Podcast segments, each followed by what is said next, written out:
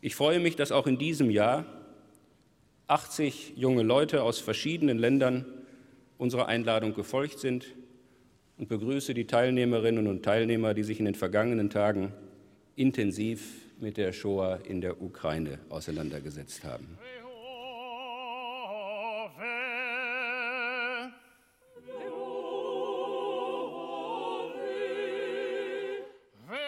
30. Januar 2013. Gedenkstunde an die Opfer des Nationalsozialismus im Deutschen Bundestag. Für 78 Jugendliche Abschluss und Höhepunkt einer siebentägigen Reise anlässlich der 17. Internationalen Jugendbegegnung des Bundestages. Rückblick Flughafen Köln-Bonn. 17 bis 24 Jahre alt sind die Teilnehmerinnen und Teilnehmer der Veranstaltung. Seit 1997 finden die Jugendbegegnungen statt. In diesem Jahr liegt der Fokus auf Osteuropa.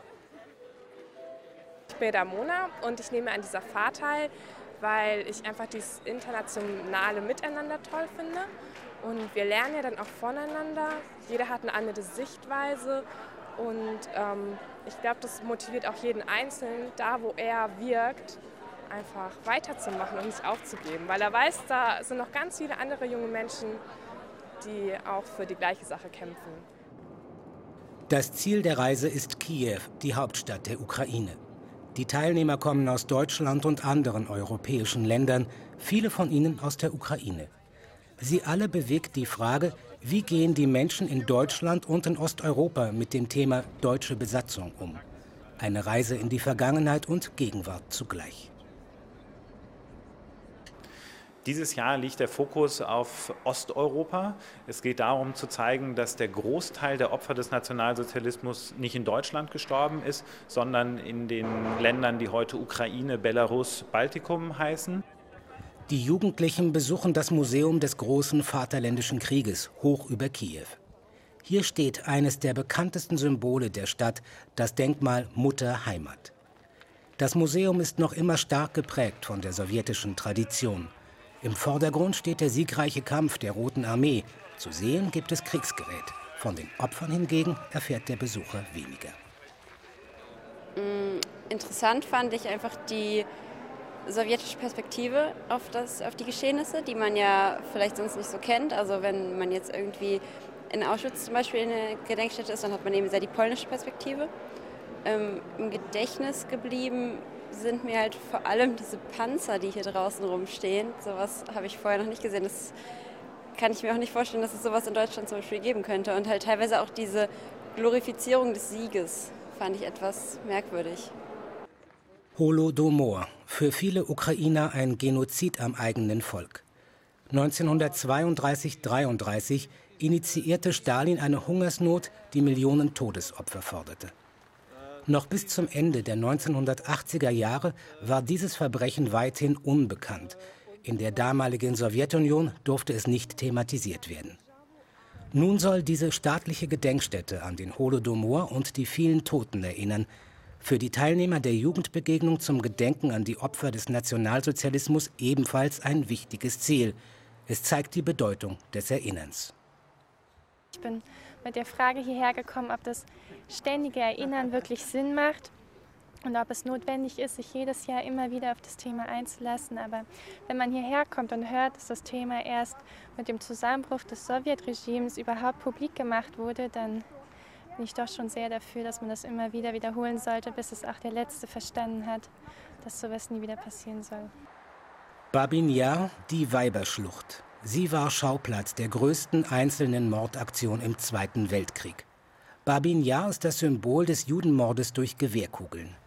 Am 29. und 30. September 1941 wurden hier 33.771 Menschen von sogenannten Einsatzgruppen der deutschen Besatzer erschossen. Die Nationalsozialisten führten genau Buch über jeden einzelnen Juden aus der Gegend von Kiew, der an diesen zwei Tagen getötet wurde. Noch bis zum Ende der deutschen Besatzung blieb die Schlucht ein Exekutionsort. Insgesamt mehr als 100.000 Menschen wurden hier umgebracht. Außer Juden auch Roma, Kriegsgefangene, Widerständler und andere. Babin Yar, ein Ort mit vielen Gedenkstätten. Ja, ich finde es schade, wie die Politik sich dort gegenseitig blockiert und dass für jede einzelne ethnische Gruppe ein eigenes Denkmal hingestellt wird, was ich auf der einen Seite verstehen kann, weil man sich damit besser identifizieren kann. Auf der anderen Seite fehlt die Gesamterinnerung und ich, das ist egal, ob jemand jüdisch oder Roma oder politisch verfolgt war. Fakt ist, dass da Menschen erschossen wurden und an diese Menschen sollte man sich erinnern. Ich glaube, dass nicht nur die äh, Nationalsozialisten diese Attentaten begangen haben, vor allem äh, auch die sowjetische Macht, die davon gewusst hat und nichts gemacht hat, um die, ähm, die vor allem jüdische, äh, jüdische Bevölkerung Kiews zu retten und auch die ukrainische Bevölkerung, die äh, ihr äh, Leben retten wollte äh, und dann mitgemacht hat. Und wir sollen vor allem äh, unsere Schuld auch anerkennen. Am Internationalen Tag des Gedenkens an die Opfer des Nationalsozialismus, also am 27. Januar, hält die Gruppe bei einer Schweigeminute am jüdischen Mahnmal in Babin Yar inne. Wesentliches Ziel der Jugendbegegnung ist der Austausch der Teilnehmer untereinander. Das Kennenlernen und die Erkenntnis, dass Erinnerung in den jeweiligen Heimatländern völlig unterschiedlich aussieht. Nicht nur in Kleingruppen wird diskutiert, sondern auch abends nach dem offiziellen Programm. Einen Tag später, die Jugendlichen treffen auf Zeitzeugen, so wie Josef Patetzky. Als Kind musste er mit ansehen, wie die Deutschen in seinen Heimatort kamen und alle jüdischen Einwohner erschossen. Josef Patetzky und weitere Dorfbewohner wurden zum Ausheben und Schließen der Massengräber gezwungen. Zamorski Volodymyr Stepanowitsch erlebte als 13-Jähriger die deutsche Besatzung in Kiew. Der Vater ist an der Front, die Mutter arbeitet.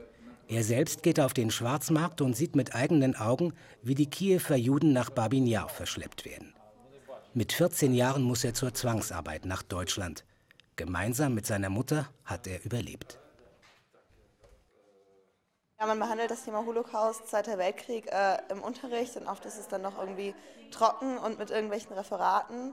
Aber ähm, sobald ein Zeitzeuge dann kommt und man diese Geschichte fühlen kann, also nicht nur, oh, das steht halt im Buch, vielleicht übertreiben die, sobald da ein Mensch ist und die Geschichte zum Leben bringt, ähm, ist das nochmal sehr viel mehr bewegender, weil man es nicht von sich wegschieben kann. Die Zeit in der Ukraine ist vorbei. Die Jugendlichen sind auf der Fahrt nach Berlin ein Eindruck. Es scheint mir ein bisschen interessant, dass ähm, so die Perspektive über den Zweiten Weltkrieg in die Ukraine, ähm, die wie wir in ähm, so der offiziellen so Museum darüber gesehen haben, ähm, ist noch diese ähm, wirklich pro-sowjetische Perspektive, ähm, die die Sowjetunion nur als so Befreier von Osteuropa sieht. Die Gruppe läuft durch das Regierungsviertel und ist auf dem Weg zu einem besonderen Termin. Bundestagspräsident Norbert Lammert empfängt sie zu einer Podiumsdiskussion. Der Präsident setzt sich immer wieder mit dem Thema Nationalsozialismus auseinander, nicht nur am 27. Januar. Auch auf dem Podium sitzt Pater Desbois. Der französische Priester macht sich mit seinem Verein Jahat in Unum seit einigen Jahren auf die Suche nach den Orten der deutschen Massenerschießungen in Osteuropa und interviewt die letzten noch lebenden Zeitzeugen dieser Verbrechen, sowie auch Josif Patetzky, den die Jugendlichen in Kiew getroffen haben. Wir, wir, betrachten immer nur das, was bei uns in der Vergangenheit passiert ist, in unserer Geschichte. Und wir sehen uns selten an, was, was mit anderen Ländern geschieht. Und ich fand es sehr gut, dass wir jetzt zusammen in die Ukraine gefahren sind und ähm, uns wirklich tatsächlich befasst haben mit, mit Themen, die ähm, andere Länder betreffen, die ähm, also nicht quasi so spezialisiert oder spezifisch auf Deutschland zugeschnitten waren, sondern die kontrovers diskutiert werden und die nicht nur ähm, aus dem Standpunkt oder aus der deutschen Perspektive gesehen werden, sondern aus einer ganz anderen nationalen Perspektive, wo es, ähm, wo es nicht ein Narrativ gibt, sondern sich mehrere Narrative überlagern, dass es vielschichtiger ist und dass es ähm, noch keinen Konsens darüber gibt, was eigentlich oder wie ähm, aufgearbeitet werden soll, wie eine Identität eine, Nation, eine nationale Identität äh, ja, gestrickt wurde. In der Ukraine haben sich die Jugendlichen über die Verbrechen der Nationalsozialisten und die dortige Erinnerungskultur informiert. Hier, bei der Gedenkstunde für die Opfer des Nationalsozialismus im Plenarsaal des Deutschen Bundestages, können Sie sich nun ein Bild davon machen, wie in Deutschland mit dem Thema umgegangen wird und wie die Erinnerung hierzulande aussieht.